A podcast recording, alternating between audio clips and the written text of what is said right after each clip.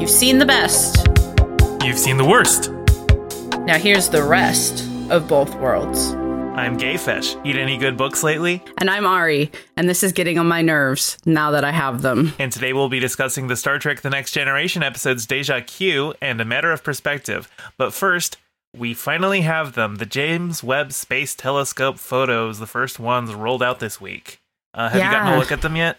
So I've seen a ton of memes. Um, I've been very busy at work. I haven't had a chance to really pay attention to what it means or even what it is.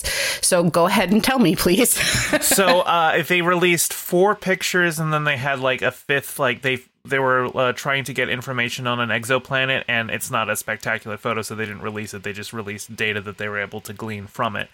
Um, and so we got a new like uh, deep field photo. Uh, to and it's one of the one of the same places that uh, the Hubble deep field stuff w- was photographed in, and so we have like a lot more detail there. So it's like a Okay. really good like one to one comparison. And we got a couple of uh, nebulas photographed, and um, they're beautiful. Uh, especially when you compare them to Hubble, you get the uh, idea of how much of a, a, a larger resolution that that we've got with this telescope. But I Mm-hmm. That is one of the things I have seen is the side by side comparisons. I think for me, the most amazing thing though is the photo that they didn't share. It just the details on it because they were um, trying to get a read on the atmospheric composition of an exoplanet, and they were able to detect uh, water clouds. Oh, interesting. Water. This telescope saw clouds on a planet a thousand light years away. Wow. That is impressive. So cool. Yeah, that is Uh, cool.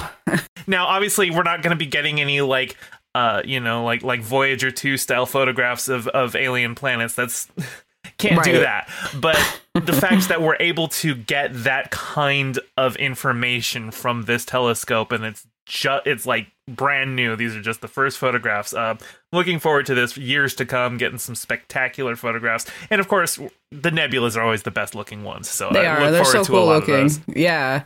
Because we have we have we seen all I've seen is a couple of starfields really. So I guess maybe I need to Google and see what all the pictures look like. yeah there was a couple of nebulas um uh there was uh i think there was one that was uh there's a, a stellar nursery uh nebula Mhm. and then there's another one which is uh gas expanding from a dying star so it's like you know the birth and death Interesting. Okay. Yeah, no, I'm excited to see where that comes from. I mean, the memes have been funny too. I've enjoyed the memes. I knew they were from, I didn't know what the point of the telescope was. I just knew that everybody all of a sudden was like, hey, we have these back. And I'm like, man, I feel like a bad space nerd because I don't know what we're talking about.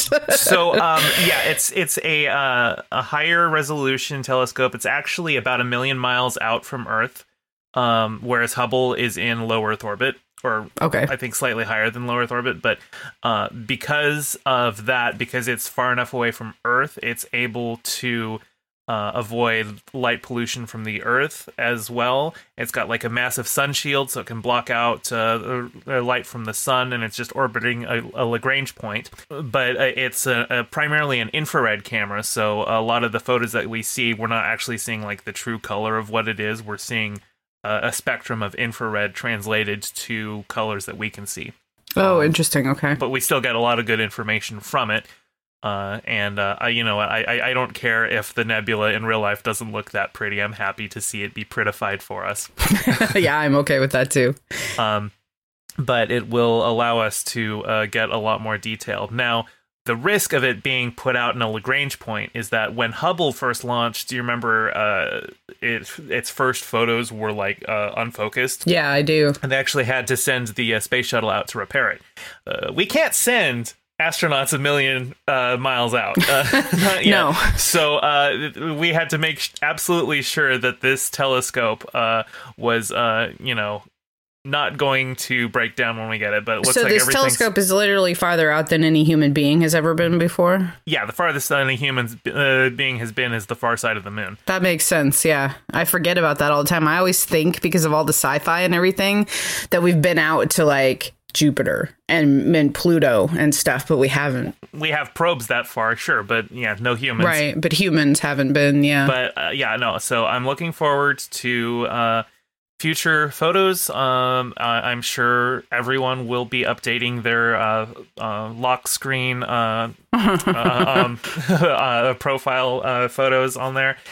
And uh, uh, I hope to uh, many decades of uh, beautiful photography to come. Yeah, me too. My husband actually had the um not the space telescope, but he had the little uh, the guy that lives on Mars and takes pictures and such. Um, I can't think of his name right now, but you know the little robot guy that lives on Mars. Um, oh, um, Curiosity, one of the one of the probes. I don't Yeah, because they share a birthday. Oh, that's cute. yeah, I think that's what he told me, and that's what, and it's so cute though, and you know, it sings itself happy birthday every year on its birthday, um, until it died, which is a sad way to end this story. but yeah. All right. So before we talk about the episode, you know, you could join our Patreon. That's right. Uh, go to patreon.com slash rest of both worlds. At any tier, you get access to our episodes up to five days early.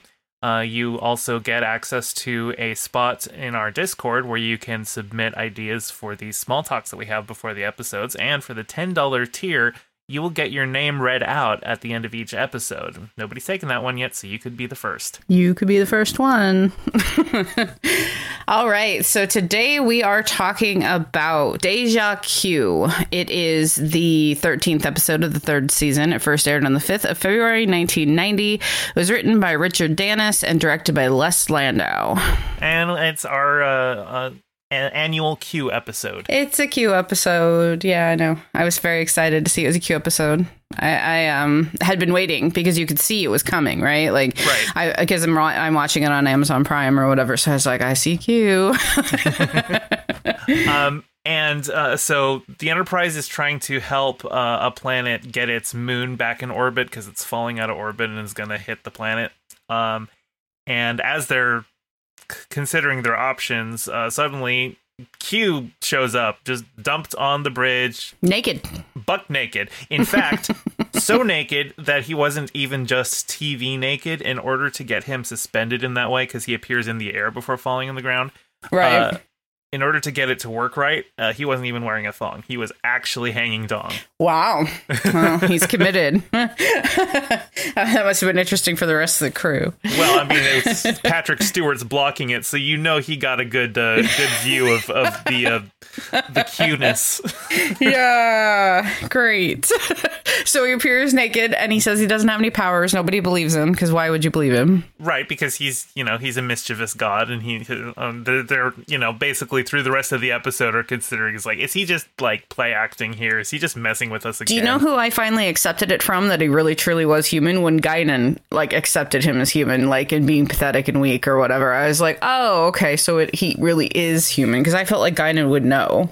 You know, I also love that Guinan stabbed him in the hand with a fork. that was so good. I know, and that was like barely anything because they're like mortal enemies or whatever. But like, Uh-huh. I remember when it cut to the scene and they're sitting in ten forward. I'm like, oh, this is gonna be good. But anyway, uh, Q says that he's been kicked out of the continuum and stripped of his powers, and he only had like a minute to decide what he was going to live as once they dumped him into uh, into the mortal realm. So he picked human, and they sent him to the Enterprise because uh, um, he said that of everyone in the universe, Picard's the closest thing he has to a friend. And he's for a an Picard immortal stan. God being, that's kind of pathetic, man. But That's it's cute. They're sad. cute. When we meet meet the second cute guy, the one from LA Law at the end of the Uh-huh. episode, like to me it seems so obvious why they have no friends. They're all so terrible. you know, like he was a terrible, terrible, awful jerk too. Yeah. Anyway, uh, one of the best interactions in the episode, I use it in the intro joke, is when uh, Q is like, What must I do to convince you people that I'm mortal? And Worf goes, Die. Die. I know with his deep, big, deep voice. Like, here's the obvious solution, bud. and of course, Q's response, Oh, ha ha, Worf. Uh, eat any good books lately? yeah. I I love. I think between uh, Q and Worf is some of the best banter. Um, I love it. Now I do I do take offense to Q stealing Michelle Tanner's "How rude" line. I mean, it was even the same time period, I, and I was like, House was okay, then. come on, like, yeah, I think it started in '88, so I think she was definitely saying "How rude" on the show by How this point. rude. Yeah, exactly. And she even kind of said it in the same tone. And I was like, is this on purpose? This shouldn't be on purpose. I hope it's not on purpose. But yes, he was like, how rude. And I was like, oh no. so but anyway at first they just throw him in the brig because they're like, look, if you're gonna pretend to be human, we're just we'll and we're gonna play along. Well, we don't want to have to deal with you, so we'll just shove you in there. But then he's just like, well, you know, I mean, I, I may be mortal, but I've still got my intellect, and it sounds like you guys are dealing with a, a problem with the moon falling out of the sky. And they're like, oh yeah, as if you don't know. He's like, I don't care about a moon, but I mean, if I if I can prove it to you, like I, I didn't do anything to the moon. I'm just here. Let me help. So they assign Data to him, which is uh, they have an interesting conversation because uh, Data notes that he has been aspiring to be human for his entire life, and mm-hmm. here Q gets it as a punishment, and Data's noting right. the irony there. But I thought that was funny, and I also think it's a difference in how people view things one man's trash is another man's treasure kind of thing mm-hmm. because it was like what va- what data values is being respected as another human member of the team or whatever and not always constantly put down for being an android and then q's over here like given the chance to be anything and he chooses it chooses human and then sees it as a punishment i was like yeah this really is like the oh you know life is so hard for me but it's harder for other people but i don't care to look is how it felt to me you know because like data's been trying his whole life to be human and then the way he's just like oh this is so stupid. And then i did like the part though where q was like I, i'm a klingon at heart one klingon to another when he's talking to Worf trying to get Worf to like not put him in the brig i think like it was also I, funny too because that whole scene like q was trailing behind Worf, like basically trying to convince him. And I'm like, Worf's escorting him to the brig. I know shouldn't he could Worf just stop. He could walk slower. Like, yeah, yeah. Like, shouldn't he just like have Q by the arm the entire time? I the way that security behaves in Star Trek, it never makes sense. Like, it, they'll they'll like you know come up like, oh come on, let's go, but they won't like grab anybody. It's like, have you never arrested someone before? You typically gotta grab them and then like handcuff them and push them where you're taking them. I guess now that he's human, they just expected him to be compliant because that's what us humans are known for being compliant. Yeah. and, and, and, and, it would be one thing if it was like, he's like, oh, fine, I'll go to the brig and deal with it. But like, as soon as they turn on the thing, he's like, oh, this isn't fair. This isn't what I, where I should go. I'm claustrophobic. What are you doing to me? So, anyway, once he's let out, uh, they're looking at ways of moving the uh, the moon, and Q's like, "Well, it's easy. You just change the gravitational constant of the universe." right.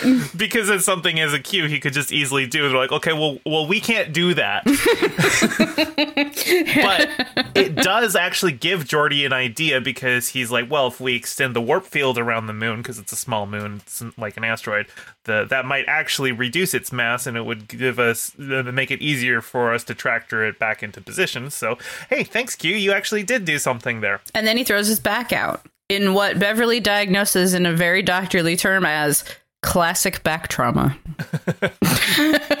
she shows up and is so enjoying the fact that he's in pain.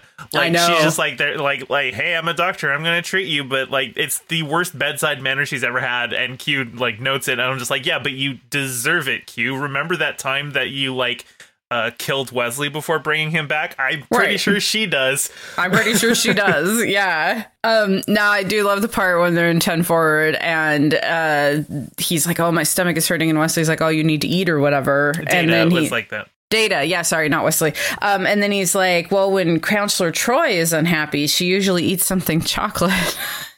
and so he's like, "All right, I'll have ten chocolate, 10 chocolate sundaes. Ten. I'm very, I'm in a very bad mood." I've never seen someone eat 10 chocolate sundaes, but if anybody could, I bet it would be cute. And then, then but then, like, after he has his confrontation with Guinan, then, like, they have the two waiters bringing out the trays of chocolate sundaes, and he's like, I'm not hungry anymore. I'm like, no, I know. I want, no, they made them for you. You eat those. I want to watch him eat them, and I'm pretty sure the rec- replicator made them, but I still want to watch him eat 10 ice cream sundaes. there was a good reference to 10 forward because they asked where the they were being attacked or whatever because the Wisties from from the other episode were reused again in this episode, and they were like, "Where are they being attacked?" And Worf's like, from deck 10 forward and i was like oh 10 forward got it That's why remember it's how called i 10 forward. asked yeah yeah, so those Wisties, the Calamarain, they are a gaseous species that uh, apparently Q had been bothering before, and they get wind that Q is now mortal, and they're here for revenge. And like, and how'd they figure that out so fast though they were just like oh he's mortal here we are I kind of wonder if maybe one of the other Q didn't like let them Tell know, 'em. maybe. yeah that's a good point yeah and like you would think at any point it's like okay well q's not an ally of the enterprise. Uh, he's caused you nothing but problems. Just give him to them. I'm sure whatever he did to them Picard he is too much of a softy.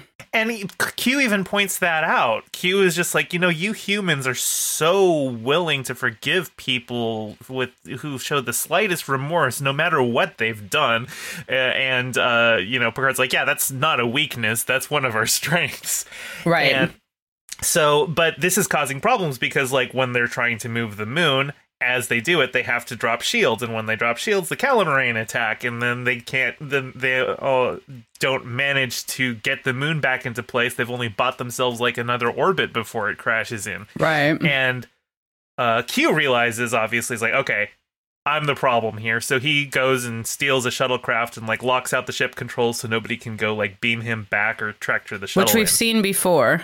I'm the problem, so I'm going to put myself in a shuttle. Which I think it was that boy. Remember the boy mm-hmm. who put himself on a shuttle? I was like, wow, this feels like a reused story idea, but okay. I'm pretty sure they reused the shot of the shuttle leaving the bay and and and like I was like I recognize that except the shuttle's going the other way so I think they mirrored the shot but I'm pretty sure it was that exact same effect. Um yeah, so once he goes out there and then the Calamarain come after him, well, another Q shows up in his shuttle and is just like, "Oh, hey, how's it going, Q? Oh, hey, Q, how's it going?" I I, I love that they just call each other Q and like they Yeah. just know who they're who they're talking about. It's and like that guy, that guy acts like he just met Willem Dafoe, right? Because that's that's who That's we were I talking said, about, yeah. right? It- it- yeah. it- he just met Willem Dafoe and was like, I want to emulate that guy. and I know him from LA Law um, Mm-hmm. because I grew, watched LA Law with my mother growing up. And so I was like, hey, it's that dude from LA Law. But I looked him up on IMDb to make sure I was right. And he's been in a ton of stuff in the 90s. So, like, at that point, he was either about to get really famous or he already was. And yet he chose to play a Willem Dafoe knockoff character on Star Trek. All know when did Willem Dafoe get famous? I Um, feel like he would have been famous by that point, right? he I think wasn't this his, wasn't his claim to pa- uh, claim to fame the uh, the Last Temptation of Christ? Like wasn't that where he like his first oh, I've big never thing? I seen that. But does he play Satan? Because I, I don't like no, him. I'm pretty sure he plays Jesus. oh, I'm looking it up. I've never seen it. Uh, that was in '88. So yeah, Willem Dafoe was known 88. by then. He was known by then, yeah. That's that's. At first, I was like, I was trying to place what actor I thought it was wa- like, and you said Willem Dafoe, and I was like, oh, it is Willem Dafoe, especially because we were just watching, or I mean, we were just watching because it's 2022, too many Spider Man, right? And so he's Yeah. been on my like radar lately again because I keep thinking about him because he's he does such a good job at playing Green Goblin. You know, like, and so he was on my mind, and then you said it, and I was like, yeah, that's exactly what it is. All, all the Q, all Q needed to say to Q was, "We're not so different, you and I." That would have been great. but he does note that because Q is going and like making the sacrifice play, is he's like, oh, maybe maybe you have uh, learned your lesson. Okay, that's it. Uh, we'll we'll go ahead and give you your powers back. And uh, of course, the first thing Q does with the powers is like shrink the Calamarain down to the size that can fit in his hand, and he's like threatening them. And then the other Q's Right. like, "Hey, dude, we just gave you your powers back." He's like, "Oh, I was just playing with them," and he just like Just blows playing. away. He's like, "No, Yeah. no, no, no, no, no, nothing." and then he shows up with an entire mariachi band on the. uh Great moment, such a good is. moment. Like It's that. so good.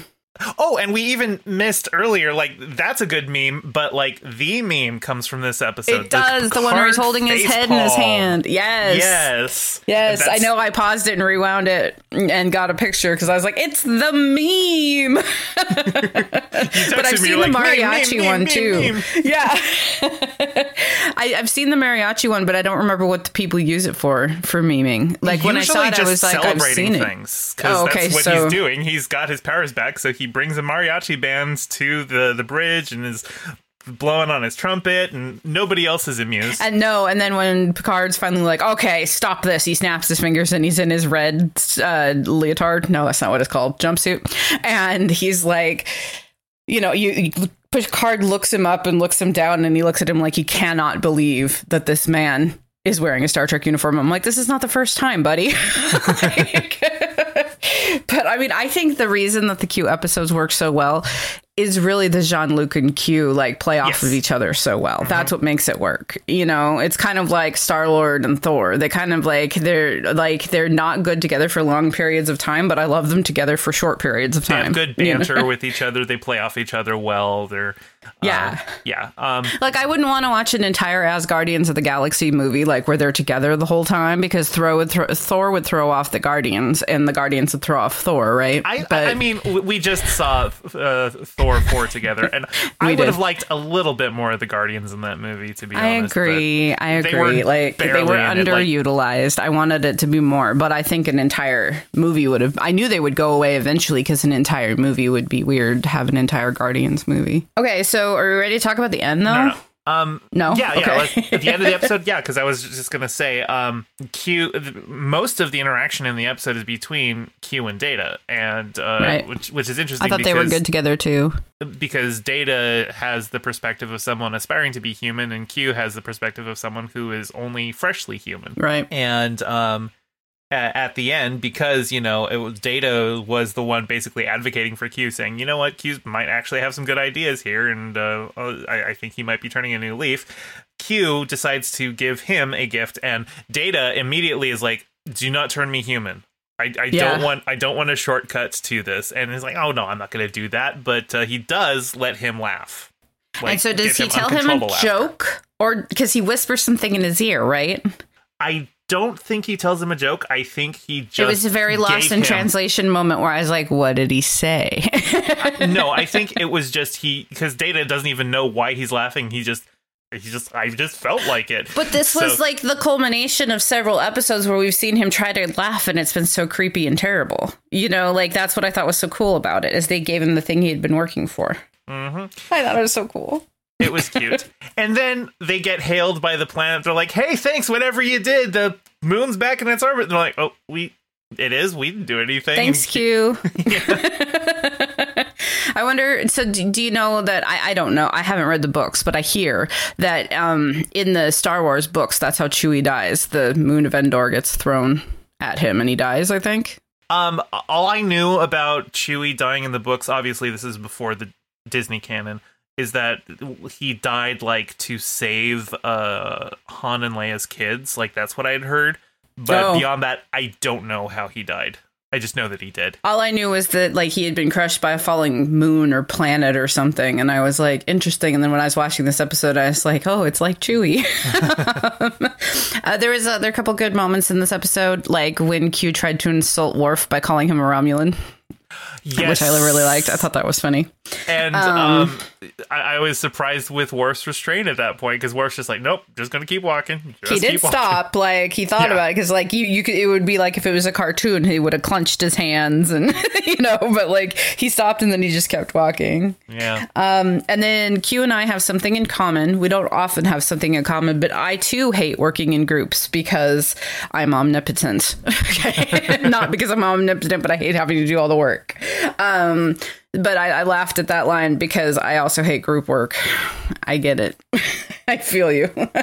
For once, I really wanted Deanna to be front and center, telling us everything we already knew, and she wasn't. Like, it feels like they pack her away on some of the episodes where she'd be the most interesting. she did comment that she was feel like like when when the Q fear shows up, or whatever. Yeah, Yeah. that like he's like I don't know, he might be telling the truth. He he I do sense something different from him than I usually do. So, uh, but that's about all she contributes, and um, yeah, I know. I was in this case, since he really was truly human, I was kind of hoping for like maybe a little bit more of her using her powers on him, you know, since she could and he wouldn't be able to stop her because he's just human, right? Yeah. Um we almost missed my favorite line. You weren't like that before the beard. Yes. I thought that was such a good line, especially because they, you know, because of the trope, you know, growing the beard and everything. It was almost like they were acknowledging that. It's Mm-hmm. because Q tries to like conjure up some ladies for Riker I don't to. need your fantasy women. yeah, exactly. And then and then he and then it's like, oh, you weren't like that before the beard. Made me laugh so much. I was like, yeah, that's right. You weren't like that before the beard. Um, that actually just conjuring up fantasy women. I actually just made a tweet. People making jokes about uh, Uh, in in Doctor Strange: The Multiverse of Madness, where Reed Richards just tells Wanda what Black Bolt's powers are so that she can stop them. And I was just I made a tweet that said, "Reed Richards, if he were a good wingman, it's over, Wanda. Black Bolt can easily kill you with his lack of bitches." what so, I we don't need to talk about multiverse of madness. I still got I've still got some issues with why some things happened in that because I'm still kind of irritated about the way that they that they just had Wanda come in and smash up all those people, but it's that's for another time. Um, I think we're ready to move on to the next episode, which I'm just going to tell everyone right now was the most boring episode of Star Trek I have ever seen. So, the one we're talking about today is called A Matter of Perspective. It is the 14th episode of the third season. It first aired on the 12th of February 1990, written by Ed Zuckerman and directed by Cliff Bole. this is the Rashomon episode. Um, which when I mentioned it to you, you're like, "Oh, like the Last Jedi." Uh huh. That's where I learned that term. Yeah. I, I'm sure that won't make anyone mad. No, I'm sure. I'm sure that Rian Johnson, being a director that knows classic film and then inserting it into a Star Wars movie that everybody hates because it's too woke, won't piss anybody off. Yeah. Anyway, so uh, Riker and uh, Geordi had been visiting a uh, space station where somebody's working on, some scientist is working on some new uh, energy source.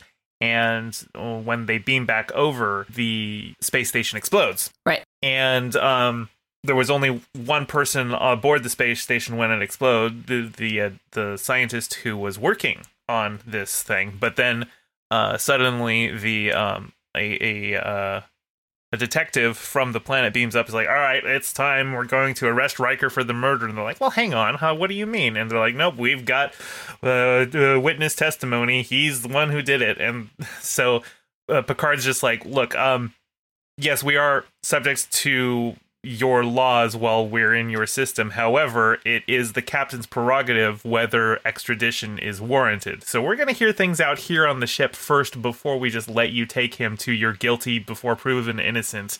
uh, Right. They made that perfectly clear because he's like, in our system of judge, uh, judgment, we're or justice, we are um, innocent until proven guilty. And he's like, in our system of justice, you're guilty until proven innocent.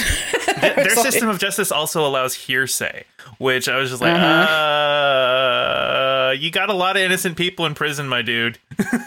Seriously, so do we, though. That's true. So that's one of the only one of my few takeaways from this episode is that I think I might have said this before, but that the Federation is lawful good because they follow the rules of whatever law of the society that they're in, unless they just decide that day that they're not going to because it serves the plot. Yeah. yeah, Picard was like, okay, well, we'll follow the rules. It's like, oh, but I don't like that rule, and I'm going to break the Prime Directive to break that rule. You know, it happens uh, probably about once or twice a season.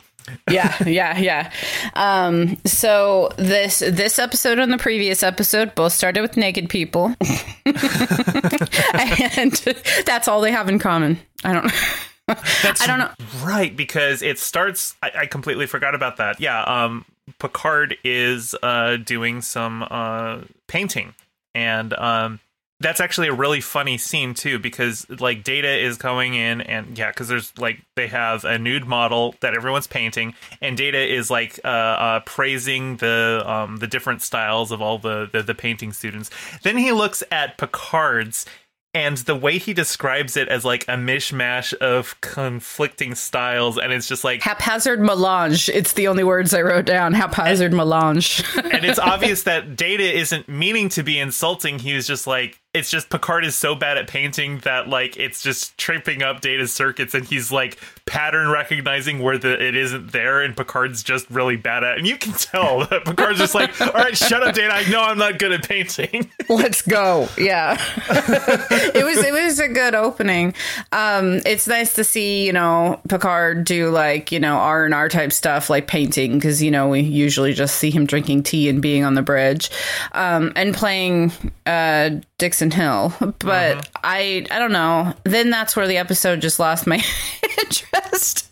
I don't know. I just it it really felt like they were trying to do something fancier than Star Trek. Does that make sense? Like I don't know how to describe it other than that. I just didn't like it.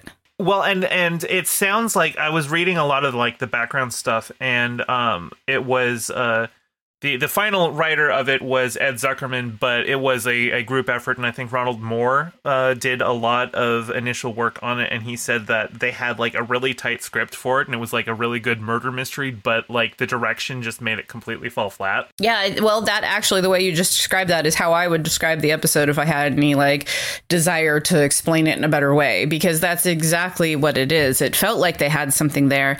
They were like, we're gonna do this like classical style of movie or whatever and we're going to show you three different perspectives and then show you what really happened but instead it just kind of fell apart like it was being done by people who had no idea what they were doing Yeah.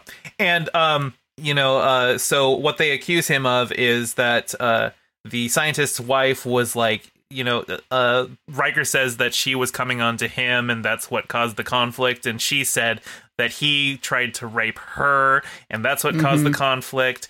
And then like Mm-hmm. yeah, so that led to a very uncomfortable scene we all had to watch where Riker was not understanding cues of not pushing women without consent. And I was like, why am I having to watch this? it was a holographic Riker, and it was from her testimony. Yeah. uh, and like it seems like she was trying to fr- like I I don't believe in any universe that that Riker is a rapist. So I, I don't either. It just was so her uncomfortable. testimony. I think she was just trying to sell it so that. Uh, because she, I, I think she was convinced that Riker had killed, Killed her guy. husband. Yeah. And I think she just fabricated those elements to make it more damning against him. Um, Yeah, that- you know that that, happens all the time in in in like court cases and stuff like that.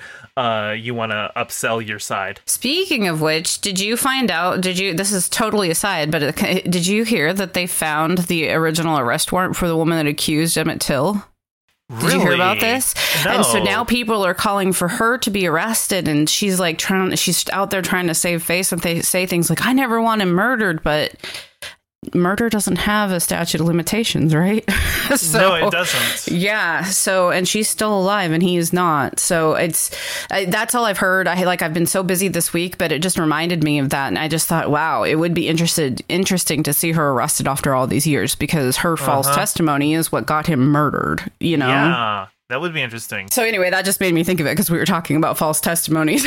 Yeah, And, like I, I also like how every single version of the uh, you know um, the doctor walking in on Riker and his wife. In each version, somebody else gets their ass kicked. oh, I hadn't really picked up on that. Because in the first one, in Riker's testimony, uh, he swings at both of them and hits his wife, but like Riker dodges. And Uh-huh. then in uh, the uh, wife's testimony, uh, when when the doctor comes in to like confront them, Riker kicks his ass. And Hmm. then in the third testimony, which is from the assistant who is relaying hearsay information about what the doctor told her about how it happened, he shows up and kicks Riker's ass. So it's Okay. really funny Yeah. just seeing different. I'm like, well, you know, I, I, I think if you ask Doctor Crusher, you could probably tell. Okay, well, these punches happened like 24 hours ago, so Right. I'm sure I could find evidence of trauma if there was any.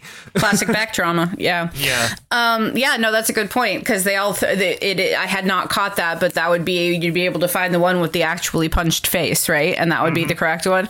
I also thought it was interesting because Data was like, "This is accurate to like a very minimal eight point three six percent," and I was like, "That's a big, that's a huge margin of error for somebody potentially going to jail or being put to death for the rest of their life." Data. I, I think the uh, the sets were all accurate. Like they they had recreated the um uh the space station in the holodeck down to every detail, and that actually ends up being what exonerates Riker, because um they start noticing uh, at a precise interval, like every five hours, 20 minutes, and 13 seconds, there is a, uh, a streak of radiation that hits the ship and starts like melting through some random part of the ship. And they realize that it's actually uh, the energy that the doctor had been working on because there is like a base station on the planet that was transmitting it up to the station. Uh, mm-hmm. And because they recreated the station, and because the way that the energy interacts is basically just bouncing off of it like a set of mirrors, the recreation of the station was interacting with that signal in the same way and sending out the radiation. And so while the accusation was that as Riker was being beamed out, he fired his phaser at the reactor, they actually able are able to reconstruct using the actual energy from the base station interacting with the thing, showing that Riker as he beams out was going to be hit by that energy by the doctor. The doctor tried to kill him. Right. Yeah, and that's how they figured out that he tried he was the one that was trying to kill him. But the transporter beam reflected back into the reactor and so he just ended up killing himself. That's what you get for trying to murder somebody, I guess, you know. I didn't really have a lot of like sympathy towards him being dead since, you know, he had tried to be the murderer in the first place. Interestingly, this um this plotline though of you know visiting a uh, a scientist who's like obsessed with his work uh, and like a neglected wife that uh, there's a question of infidelity uh, with with the character that they reuse that plot line in an episode of Voyager where it's uh, Tom Paris who's accused of murder. Maybe that's why this episode felt so familiar. Right. As the whole time I was watching it, it's like not only is it super boring, but why does it feel familiar? And I was like, well, because then we, I, we were texting and you said the thing about the Rashomon or whatever. And I was like, okay, so maybe it's just that. Maybe I'm just getting like weird deja vu feelings because of that, you know? Mm-hmm. But now that you're saying that they reused this plot in a Voyager, and we all know I sat and watched Voyager, but don't remember a look of it, that might be why, is because of that. But I just.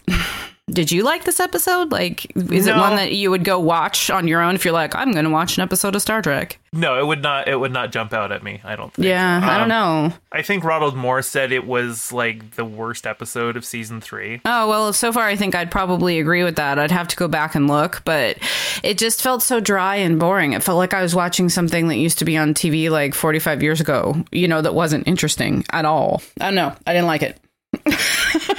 I was mad when Troi called him Will, though, because she calls him Bill. No, she doesn't. Not anymore. You have to let Bill die. It's, it's not coming Bill. back. Stop trying to make fetch happen. I'm gonna make Bill happen. I'm gonna I'm gonna start petitioning to get her to call him Bill in the newest in the in the Picard episodes. oh well, they've already filmed those, so uh, dang it. you you better hope. To, I mean, they could still ADR it, but uh, I don't know. Um, it should probably. Uh, I'll, I'll, I'll find out. You should probably just bug. I think it's Terry Matalas is the showrunner for Picard. Let me double check. Well, and I'm good friends with that person, so I can just call them up. oh, I'm sure. Tell them that I think this is what they should do. And I did what Amanda told me. She, I think of shaving cream every single time. I think of her calling him Bill now, but that doesn't help me. it doesn't happen anymore. yeah. Um, well, I mean, I don't know if I really have anything else to add to this one other than I disliked it. There's not very many. I mean, I at least usually get a page of notes, either making fun of things or noting little things. This one has four lines of notes on the page. Like, I just, there was nothing I had to say about it. It was just there. It existed. It was an episode. I have very few notes on this one myself. I was just looking. Usually I can scroll down, but uh, I take my notes on my on my phone, and they're all there on the on the single screen of my phone. Yeah. I mean, like the Q one had four pages of notes, for example. This one uh-huh. had half a page of notes. But yeah, I don't know. Just I hope the next ones are better. We are out of the weird naming scheme though. There was like ten episodes in a row that started with the, and yeah. we're fi- the, these two were finally because it's Deja Q and a matter of perspective. We're finally out of the the the pattern yeah. that was really bothering me because like 10 episodes in a row were all the the the and i was like okay get over it guys So thanks for joining us today. I'm Ari. And I'm Gayfesh. And until next time, live long and prosper. Thanks for listening. If you enjoyed it, don't forget to subscribe and consider writing a review in your podcast service. We're on Twitter at Rest Both Worlds. Join our Patreon at patreon.com slash rest of both worlds for bonus content and hear your name at the end of each episode.